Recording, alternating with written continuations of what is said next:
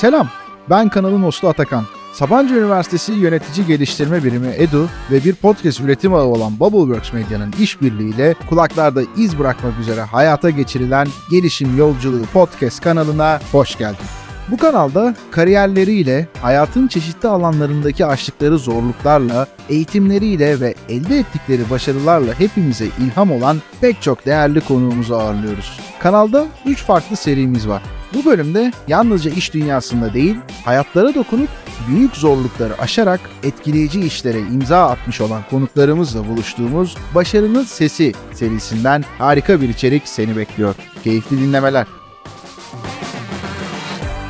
Herkese selamlar dostlar. Sabancı Üniversitesi EDU'nun Gelişim Yolculuğu isimli podcast kanalına hoş geldiniz. Bildiğiniz gibi kanal içerisinde birbirinden farklı serilerimiz var ve bu serilerden bir tanesi olan Başarının Sesi ile birlikte yeniden kulaklarınızdayız. Açıkçası benim için oldukça önemli bir konuğu ağırlıyoruz. Burada hem kanal sahipliğimiz devam ediyor ama aynı zamanda NTV stüdyolarındayız. Kendilerinin desteğiyle benim de aslında ilk defa sesli içeriklere adım atmamı sağlayan kişidir kendisi. Sevgili Aziz Acar, Doğuş Yayın Grubu Yerelleştirme, Dublaj ve Altyazı Bölüm Başkanı. Aziz Hocam selamlar, nasılsınız? İyidir vallahi, sağ olun. Hoş geldiniz. Hoş gayet bulduk. İyi. Sevindim. Vallahi ben de sizi çok sevindim. Diyalogdaki serüvenden sonra tekrar seni görmek. Aynen öyle. Hem daha... de bu işin bir türlü içinde olduğunu bilmek, görmek ayrıca mutlu etti. Vallahi hocam ilk defa böyle hani profesyonel mikrofona sizlerle birlikte dokunma fırsatımız olmuştu. Hep bu işe başlarken de aklımdaki deneyimlerde, orada hatıralarda güzel yeri vardı. Öncelikle onun için teşekkür ederek başlayayım. Ama zaten o zaman da söylemiştim, zehirler diye. Ayrılamazsın yani. Bir kere orada aynen. C dedim mi tamamdır. Ondan sonra devam eder o. Aynen öyleymiş, vallahi haklıymışsınız. Şimdi ben sizi tanıyorum, sonrasında da işte takip etme fırsatım oldu ama biz bu kanalda aslında alanında profesyonel ve gerçekten çeşitli farklar yaratmış, ilham olan kişileri ağırlıyoruz. Burada öyle bir şey ki dünyayı tamamen kendi kas gücüyle kürekle geçen konuğumuz da oldu. İşte çok üst düzey bir şirketin CEO'su da oldu. Dolayısıyla amacımız burada farklı açılardan ufuk açacak bir içerik üretmek. Dolayısıyla sizin de burada yolculuğunuz bence buna tam hitap ediyor. Dilerseniz bir kısaca sizi de tanıyarak başlayalım bir de. Aziz Acar, 1990'da mesleğe TRT 2 televizyonunda başladım. Orada seslendirme yönetmen yardımcılığı yapıyordum. Aynı zamanda son 2-3 senesinde de seslendirme yönetmenliği yaptım. Daha sonra 7 yılın sonunda 96'nın sonu, Kasım'ı gibi NTV'ye geçtim. NTV'den de işte 28. yılım. Hala devam ediyorum burada. Ben de 28 yaşındayım bu arada. Yani. Dile kolay bir ömürlük tecrübe desek benim nezdimde doğru olur yani. Tamam, ama dolu dolu yani. Sevgiyle, severek, zorunda olarak yaptığım bir meslek değil. Gerçekten severek yani. İlmek ilmek işledim. Evet, zorluklar, stres falan filan ama onlar hep seni büyütüyor, geliştiren etmenler olduğu için ben hep keyifle yaptım yani bu işi. Geriye baktığımda ya falan filan diyeceğim hiçbir şey yok. Çok mutluyum yani. Ne kadar güzel. Bunu söyleyebilmek çok önemli bir şey. Yani çok ileri yaşlara gelip ben bunu pek de aslında iyi değilmişim. Yani iyiymişim ama mutlu değilmişim. Hani gibi yorumu çok fazla duyuyoruz. Ben şimdi... Bunu duymamak çok bence bir yandan iyi. Hani öbürü de tabii ki şey değil yani. En azından öyle de böyle keşfetmiş oluyorsun ama bunu duymak bence çok çok değerli yani. Çünkü başladığımda hep o ünlü demeyeyim de yani bu zamanın kavramıyla işte magazin çıkıyor, herkes işte programlara falan filan işte ünlülerle onunla resimler, fotoğraflar çekiliyor falan. Öyle bir şey değil benim ünlüden kastım. Hani ilk başladığınız zaman işte böyle Müşfik Kenter mikrofonun karşısında, Zekai Müftüoğlu karşısında, Pekcan Koşer karşısında olunca, Levent Dönmez karşısında olunca mikrofonun neresi, ne oluyor, ne yapıyorsun ama tabii çok büyük sesler bunlar yani. Yani senin tabii. Çocukluğunda işte Baretta'yı konuşan kişi o anda TRT'nin koridorunda. İşte Bonanza'da Baba Cartwright'ı konuşan Levent Dönmez mikrofonun karşısında. İşte Alf'te Alf'i konuşan Müşfik Kenter koridorda tekstinin altını çiziyor. Orada babayı konuşan Zekai Müftüoğlu tekstinin altını çiziyor. Öbür tarafta Mümtaz Sevinç, öbür tarafta Shogun'u konuşan Emir Tayla. Bir de öyle bir ekol ki onların hepsi bir ses yani. Şimdi o sesler mesela kalmadı. Aralarında vefat edenler var, Allah rahmet eylesin. Şimdi öyle bir alttan da gelen yetişmiş ses yok yani. Dolayısıyla acayipti yani hani oradaki garsona mesela oğlum 2 çay falan yani garson böyle herhalde titriyordur yani. Garson nereye düştük oğlum falan diyordur yani. Seslere bakar mısın yani? Tabii. Dolayısıyla bir de tabii yönetim tarafında olduğumuz için işte casting, seanslama, scheduling. Dolayısıyla hep böyle bir haşır neşir. Onların belki siz sesini duyuyorsunuz ama ben işte 1990'dan beri evlerinin telefonunu, ceplerinin telefonunu, çağrı cihazlarının numaralarını falan hala duruyor benim telefon rehberimde. Yani benim onlarla iletişimim daha böyle organikti. Dolayısıyla severek geldim yani. Çok şey paylaştık. Sadece iş değil yani. İşin dışında da dışarıda da görüştük. Yemekler, içki meclisleri.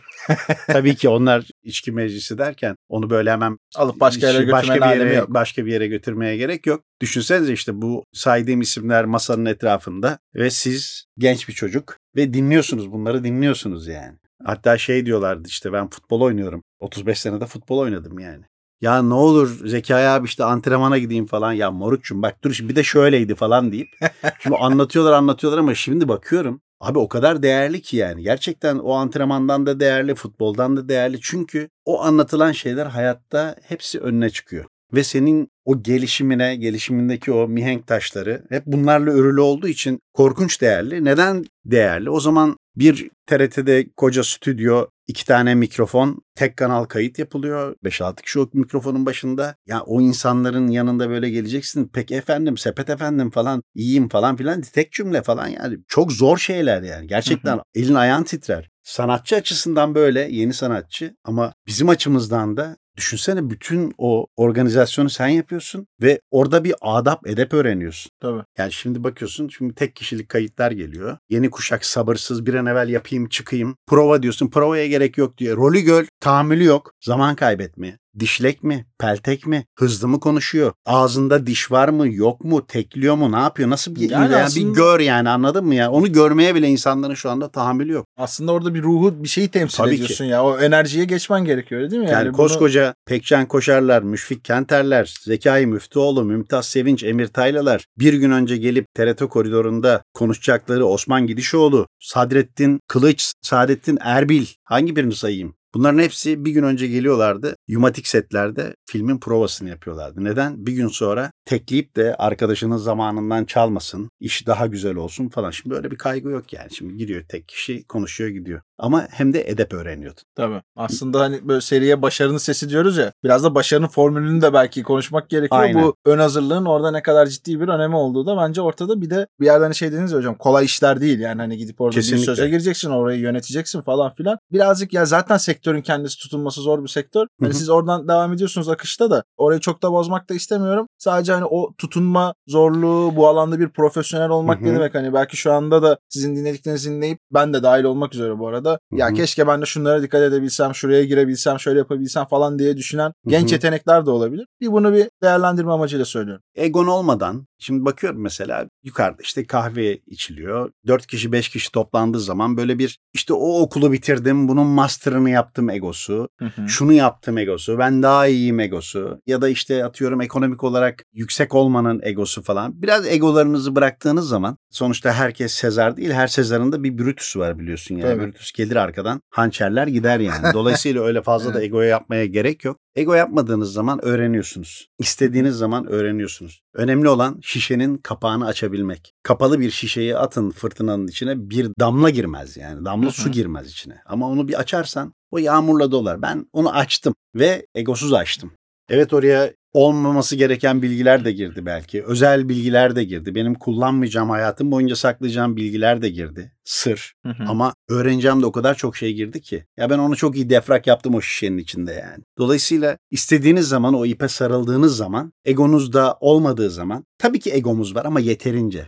Dünya bir terazi. Tabii. Yani sen şimdi elimle işaret ediyorum. Tabii dinleyiciler onu göremiyor. Sol el daha yukarıda, sağ biraz daha aşağıda. Aşağıda. Yani burada bir dengeden söz edemezsin. Burada bir frekans uyumundan, burada bir uyumdan söz edemezsin yani. Bu bir terazi işi. Dengeleyeceksin yani. Ego da dengede olacak. Abilite de dengede olacak. Yetenek de dengede olacak. Her şey dengede olunca mükemmel oluyor. Öyle oldu yani. Öyle yetiştim yani. Anladım, süper. Şimdi ben şeyi de hatırlıyorum oradaki, hani biz tabii çok amatör bir şekilde, yani bizim tarafımızdan amatör şekilde eğitimler alıyorduk. Siz de özellikle yeni bir üniversite öğrencisi hazırlıkta geliyorsun, böyle şu anki gibi böyle iyi bir yalıtımla odaya giriyorsun, şey yapıyorsun falan. O söylediklerinizi çok amatör de olsa deneyimleme şansı bulmuş birisi olarak işin aslında ne kadar ciddi bir profesyonelliğin olduğunu hissediyorduk. Şu an bugün hani bu alanda daha da iyi görüyorum ki biz de yani sizinle kıyaslanmayacak bir deneyim. Hani 4 yıldan beri şey yapıyoruz ama ben bile şu an geri dönüp bakıyorum başladığımız noktaya. Burada ciddi bir ilerleme var. Sonrasındaki 4 yılı merak ediyorum yani olay nasıl olacak diye. Hı-hı. Şimdi siz bu deneyimleri anlatınca da gerçekten beni de ciddi şekilde heyecanlandırıyor. Umarım biz de yani böyle benzer bir rotadan da ilerleyebiliriz diye. Bir de hocam biraz yaşanmışlıklar da önemli ya. İşte burada uzun yıllardan beri bir sürü şey yapıyorsunuz, iş yönetiyorsunuz.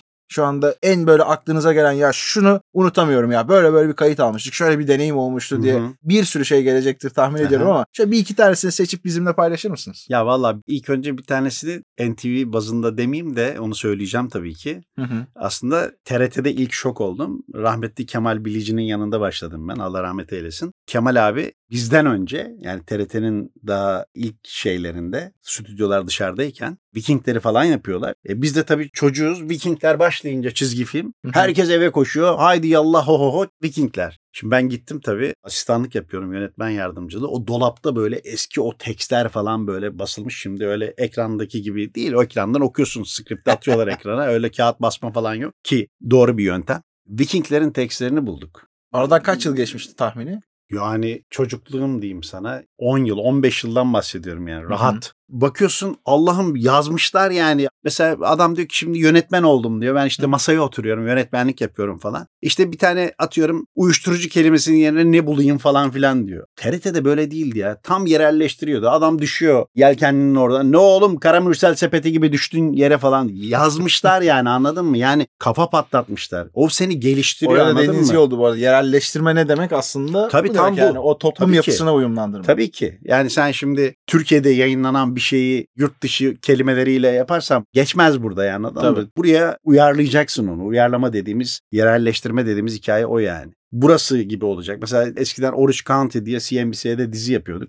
Onun oraya has esprileri vardı. Gerçekten çok zorlandı bizim. Çevirmenler de zorlandı. O zaman tabii bu kadar da her şeyin karşılığı yoktu. Ya şimdi baby shower kelimesi o zaman bebek duşu diye çevrildi diye ortalık gülmüş şey yapmışlar. Ama şimdi gidiyorsun baby shower diyor. Türkçe'ye bile çevirmiyor. Ne tamam. İşte birisi bebek doğduktan sonra hediye partisi, birisi doğmadan önce hediye partisi ama yani her şey değişti yani. Dil tamam. Yaşayan bir şey çünkü. Evrilen bir şey.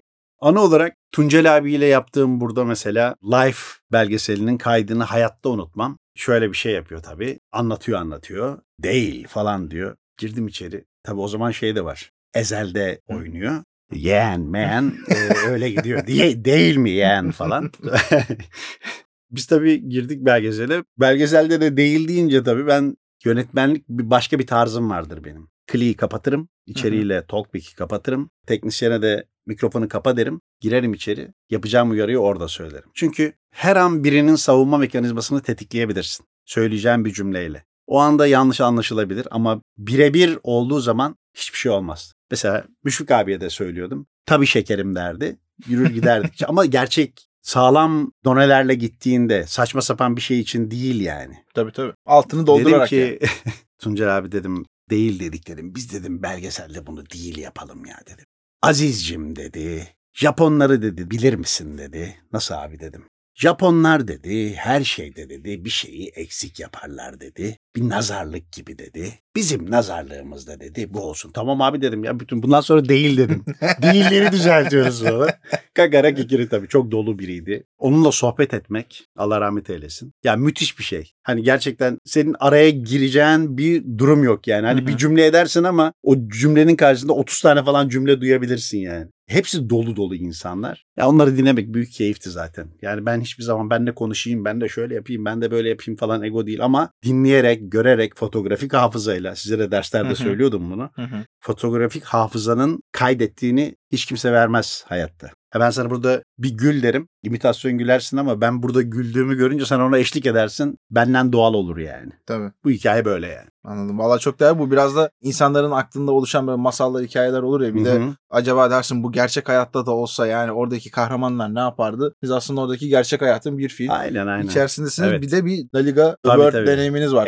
O da değil mi? O da çok ciddiydi. Ben hatta ilk ya aşırı futbolla böyle arası olan birisi değilim ama o eğitimlere falan ilk adım atacağımız zaman işte söylemişlerdi de bir baktım o ses aynı dediğiniz gibi hani garson geçireceğim var. Siz de benimle tanışınca hakikaten. Ya ben şimdi futbolla oynadığım için çok keyifliydi. O zaman tabii Murat Kosovo var. Okay var bizim. İkisinden biri seslendiriyor futbolumun diyeli falan. Tabii maç anlatıyorlar, maça hazırlanıyorlar. İşte formüleye gidiyorlar falan. Yok falan. O arada işte futbolumun diyeli konuşuyorum. İşte transfer konuşuyorum. WRC falan konuşuyorum ama La Liga başlangıcından beri La Liga Show hep bendeydi. Keyifle anlattım onu yani. Her hafta cuma sabaha gelirdi. Cuma akşamı yayın.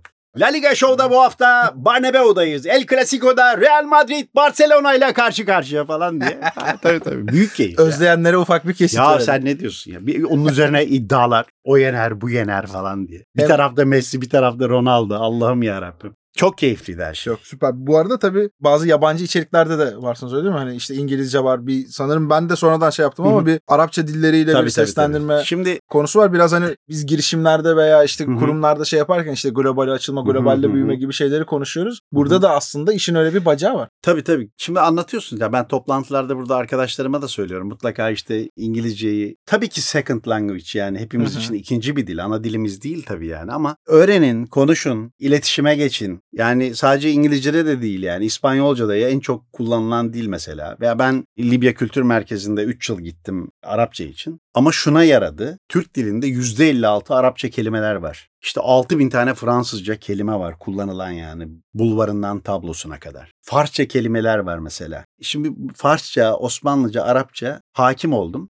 Önüne geldiği zaman işte hibe mi etti, lakabı mı, işte enkazı mı falan ben bunlara bir yere bakmıyorum yani. Bunlar bende zaten kayıtlı, memorize şekilde. Dolayısıyla o Arapça bilmek bana çok artı bir değer kattı. Şu anda da mesela işte Puhu'nun yerli dizilere Arapça dublaj yapıyoruz. Şam'da stüdyolarla çalışıyoruz. Onların koordinasyonunu yapıyorum. Onlarla kendi dillerinde konuşup oldukça etkili oluyordur tabii. Tabii direktifleri kendi dilinde verdiğin zaman bir kere şöyle oluyor. Bu adam bu işi biliyor. İşi 4 dörtlük yapmalıyız. Dışarıdan böyle aracılar gibi gelip attı biz de yedirelim gidelim falan yok yani. Ya bugün mesela burada İngilizce'de dublaj yapıyoruz. 10 Kasım'larda, 29 Ekim'lerde ya da özel günlerde bizim Galata Port için yapıyoruz İngilizce dublaj falan. Tabii onu yaparken de İngilizce bildiğin zaman orada diyorsun ki işte bunu chest voice kullanalım falan. Sanatçı duruyor chest voice, göğüs sesi. Stomach voice, mid voice, head voice falan. Şimdi orada duruyor. Diyor ki bu adam bu işi biliyor. O zaman kendine herkes bir çekidüzen veriyor. Yani bu Fatih Terim'in teknik direktörlük yapmasıyla işte amatör kümeden birini alıp Galatasaray'ın başına geçirmek gibi falan yani. O seni dinler mi? Antrenör olarak dinlemez ama Fatih Hoca'yı dinler. Tabii. Yani böyle bir kıyas yapmıyorum ama otomatikmen hemen tavırlar değişiyor. O işe katkı sağlıyor. Dolayısıyla da iletişimin gücü diyoruz yani. Aynen öyle. Bir de hocam siz şimdi bunları anlatırken şunu da merak ediyorum. Bu yoğunluğun içerisinde siz nasıl ders veriyordunuz üniversite öğrencilerine? Birincisi. Hı-hı. İkincisi neden? Şöyle ilk Taşkışla da vermeye başladım Hı-hı. ben İTÜ'de. Onlar Taksim'de stüdyoya geliyorlardı. Çok güzeldi. Biliyorsun sen hikayeyi. Hı-hı. Aktarmak istiyorsun. Yani Taşkışla'da İTÜ'de verdiğim derslerle diyalogda verdiğim dersler arasında çok büyük fark var. Yani orada öğrenci gerçekten hani istiyor o dersi, geliyor öğrenmek istiyor o ayrı. Ama Hı-hı. öbür tarafta mesela şey geliyor. İşte ben bankada müfettişim ya da işte alakasız bir alanda. İşte hafta sonları ben de böyle ek bir katkı yapacağım. İşte Hı-hı. oradan bir para kazanacağım falan. Abi insanlar 4 yıl konservatuvar okuyor ya. Yani Tabii. senin öyle 2 dakikada öğrenip öyle hafta sonu insanların yıllarını verdikten sonra kazanamadığı parayı senin 2 günde kazanacağın bir şekil. Ya bu kadar basit değil bu iş. Çok enteresan bir yeteneğin olsa bile çok ciddi bir çalışmayla o yeteneği gün yüzüne çıkarabilmen lazım. Bu iş yani. O kadar basit değil yani. Tabii. Mikrofonun karşısında adını söyleyemezsin. Biz de şimdi giriyoruz. Bakıyoruz abi tekste. Tarihi bir belgesel mi? Aktüel bir belgesel mi? Sesi nereden alalım? Göğüs sesi mi alalım? Orta ses mi alalım? Kafa sesiyle mi anlatalım? La Liga'yı kafa sesiyle anlatıyorsun da işte bir tarihi belgeseli göğüs sesiyle konuşuyorsun. O sesleri de oraya almak. Lütfen beni dinle. La Liga'da bu hafta ikisi çok farklı. Birisi kafa sesi, birisi göğüs sesi. Bunu nasıl kullanacaksın? Nasıl alacaksın o sesi? Do'ya nasıl alacaksın? Mi fa sol'e nasıl alacaksın? Öyle hani bazen duyuyoruz ya İbrahim Tatlıses. Ver si bemol diyor ya. O işler o kadar basit değil yani. Hani insanlara şey gibi geliyor. Hani dalga geçiyor falan gibi geliyor evet. ama öyle değil o işler yani. Tabii. Bu bir bilgi gerektiriyor. Bir beceri gerektiriyor. Yetenek gerektiriyor. Bilmek gerektiriyor yani.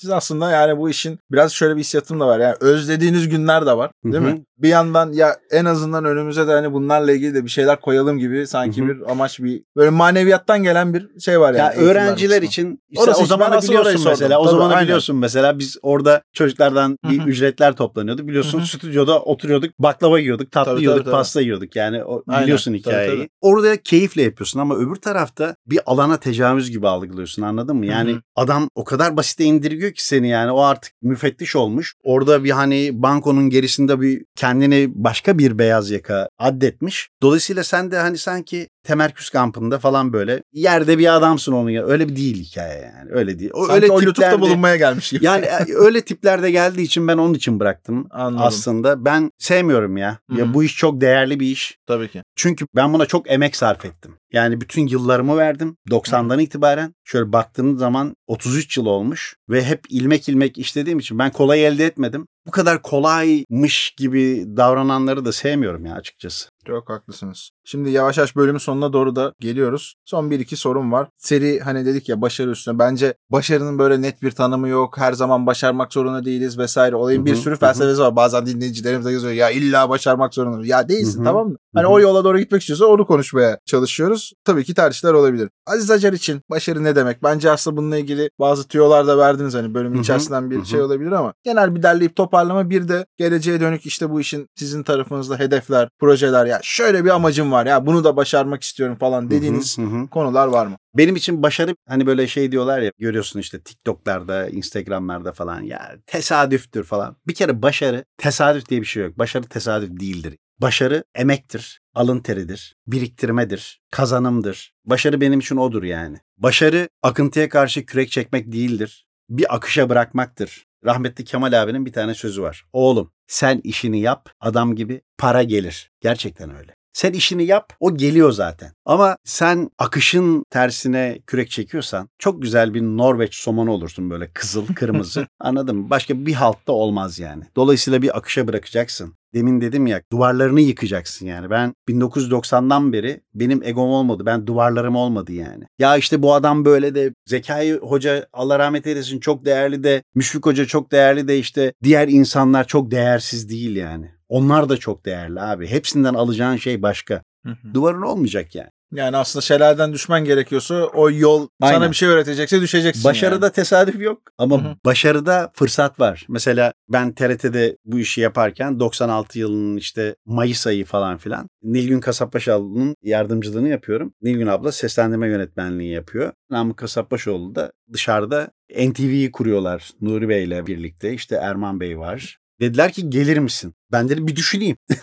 Yani neyi düşüneceksem yani. Bir düşüneyim dedim yani işte. İnsani bir şey bu arada yani. Yani evet. Yani bir an garip gibi geliyor yani atlasana hani gibi tabii, ama. Tabii ama bu de... arada yani sadece TRT dizileri ya da işte buraya geldim CNBC dizileri, E2 dizileri, NTV belgesellerinden bahsetmiyoruz. Yani Küçük İbo, Yıkılmadım Ayaktayım, Alem Buysa Kral Benim, Yedi Kuleli Mihriban, Baba Evi, Mahallenin Muhtarları, Süper Baba, Gölge Ustası, Ağrı'ya Dönüş, Bir Aşk Uğruna, İstanbul Kanatlarımın Altında, hangi filmi, hangi diziyi sayayım yani sana. Bir de bunlara hem yönetmenlik hem yönetmen yardımcılığı yaptım. Sektörün içindeydim yani, düşüneyim derken bunu da düşüneyim dedim. Bir fırsattı, geldim. Çok mutluyum burada yani. Doğuş Yayın Grubu ya benim için bir vitrin, bir ev. Bütün zorluklarına rağmen, iletişimde zorluklara rağmen, yani tabii 200-250 tane sanatçıyla çalışıyorsun, 70 tane çevirmenle çalışıyorsun. Hepsinin bir zorluğu var yani. Hepsini böyle bir potada eritmek, onları manage etmek kolay değil. Ama bütün zorluğuna rağmen ben seviyorum ya. Zoru seviyorum galiba. Stresi de seviyorum yani. Mesela cuma günü gidiyorum evime. Cumartesi okay dinleniyorum ama pazar günü öğle vakti geliyor. Hadi ofise gideyim, kahvemi içeyim. Orada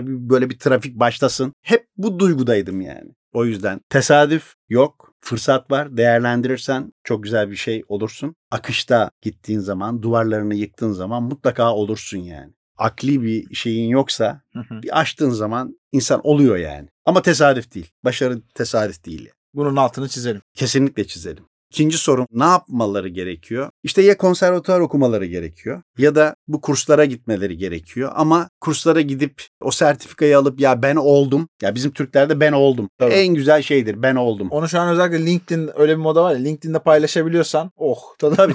Ben kitap okumayı seviyorum ama tabii gözler böyle büyüdüğü zaman lens kullanıyorum şimdi. Fiziki olarak evet kitap karıştırıyorum. Bir de sözlük karıştırmayı çok severim mesela. O benim Kindle kitaplarım var yani. 230 tane Kindle kitabım var ya. Yani bunu Amazon'dan almışım. Seslendirmeyle alakalı, dille alakalı, farklı alanlarla alakalı. Hep böyle bir geliştirmek için hep böyle uğraşmışım yani, anladın mı? Onlar da biriktiriyor. Mesela atıyorum konservatuvarda işte artikülasyon için kalem kullanılırken Amerikalıların cork, mantar kullandığını öğreniyorsun. Onu da oradan işte Rodney Salisbury'nin kitabından gördüm. Hatta diyalogda falan da lütfen bir mantar edinin. Neden? Çünkü alıyorsun ağzına. İstem dışı sıksan bile en fazla mantarı koparıyorsun. Öbür türlü kalem çenenin yapısını bozuyor. Dolayısıyla yani sana sürekli bir şey katıyor yani, anladın mı? Teknikleri öğreniyorsun. Mikrofon teknikleri, mikrofon kullanma tekniklerini öğreniyorsun. Kafa sesiyle bir şey okuyacağın zaman uzaklaşacağını, göğüs sesiyle okuyacağında yakınlaşacağını, bunları öğreniyorsun. Öyle geçeyim ben konuşayım yok yani. Enstrümanları tanıyacaksın. Karşısında şimdi kimse göremiyor, dinleyiciler göremiyor ama fotoğraf işte burada oldu. Pop filter var. Neyi? PCTK, FSHŞ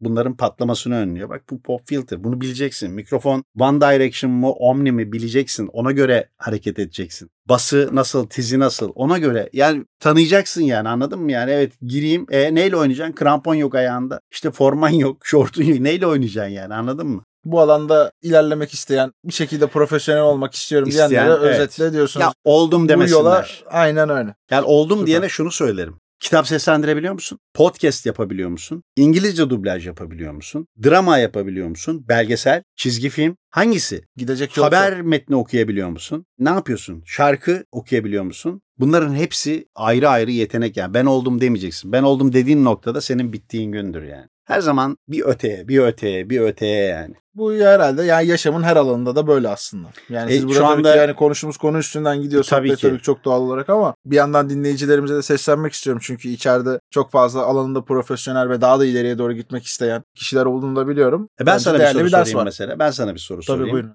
Siz kursa geldiğiniz zaman kaç yıldan bahsediyoruz yaklaşık? 2013. 2013'ten var. 10 yıl öncesinden var. Tabii. 2013 yılında ben sana böyle bir yola çıkacağını, bu yolculuğun sonunda buraya geleceğini, seninle böyle bak program yapacağımızı, sen beni ağırlayacağını falan söyleseydim ya hocam Allah aşkına yürü git falan derdin değil mi? Demek tabii ki neymiş? İsteyince oluyormuş hocam. Bu kadar. Aynen. Bana da 1990 yılında bu vaziyete geleceğimi biri söyleseydi herhalde döverdim. Döverdim yani. Siz ama niye dövüyorsunuz? O kadar kızmayın. Yok ama ben şimdi mesela yürüdüğüm yola bakıyorum. Abi çok güzel bir yol ya.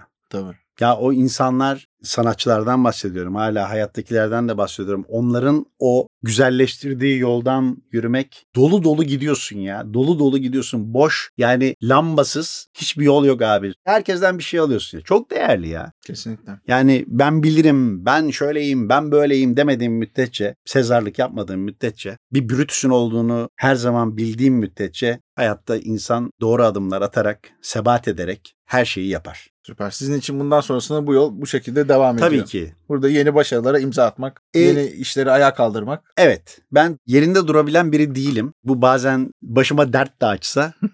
Çünkü bulunduğum yer beni yetmiyor. Atıyorum ben şimdi mesela Puhu TV için Urduca dublaj yapıyoruz. İşte Arapça dublaj yapıyoruz. Rusça dublaj yapıyoruz falan. İspanyolca istiyorum ben mesela. Yani başka birileriyle komünike, başka bir portföy, başka bir know-how, başka bir iletişim çok önemli ya. Beni gıdıklıyor yani.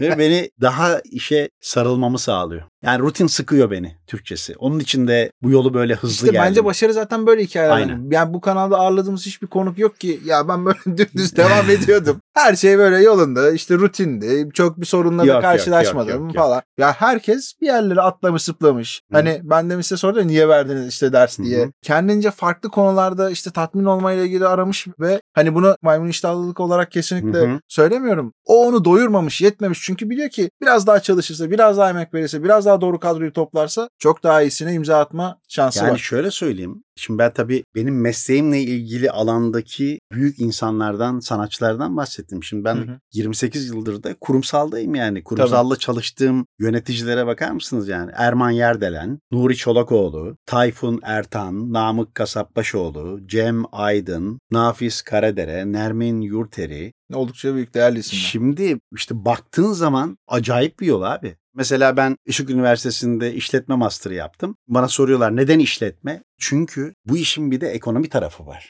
Senin bunu planlama tarafın var. Benim o tarafım gelişsin diye ben gidip işletme master'ı yaptım. 47-48 yaşında. Ama şimdi o sana başka bir şey katıyor. Ya ne gerek var be abi? Ne gerek var be abi değil. Hepsi birbirine bağlı, o kadar bağlı ki. İşte bunu anlamak önemli bir şey.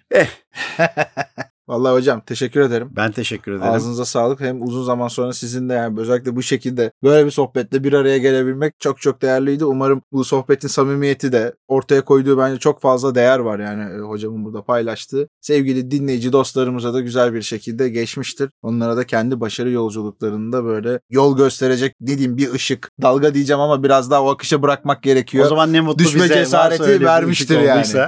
Yok hiç şüphem yok. Teşekkür ediyorum. Vallahi 40 dakikaya sığacak bir şey değil ama daha detaylı tabii anlatsak belki saatler sürer ama 40 dakikada böyle bir hap gibi kısaca bu yolculuğun serüveni bu yani. Teşekkür ederim. Ne demek hocam? Seni de yine bu işin içinde görmek beni ayrıca mutlu etti. Neden? Ya tamam ya dokunmuşum ama bak geldi bugün bunu yapıyoruz deme. O kadar güzel ki. Ya o kadar güzel ki çünkü o kursları veriyorsun karşına gelmiyor ya, yapmıyor ya.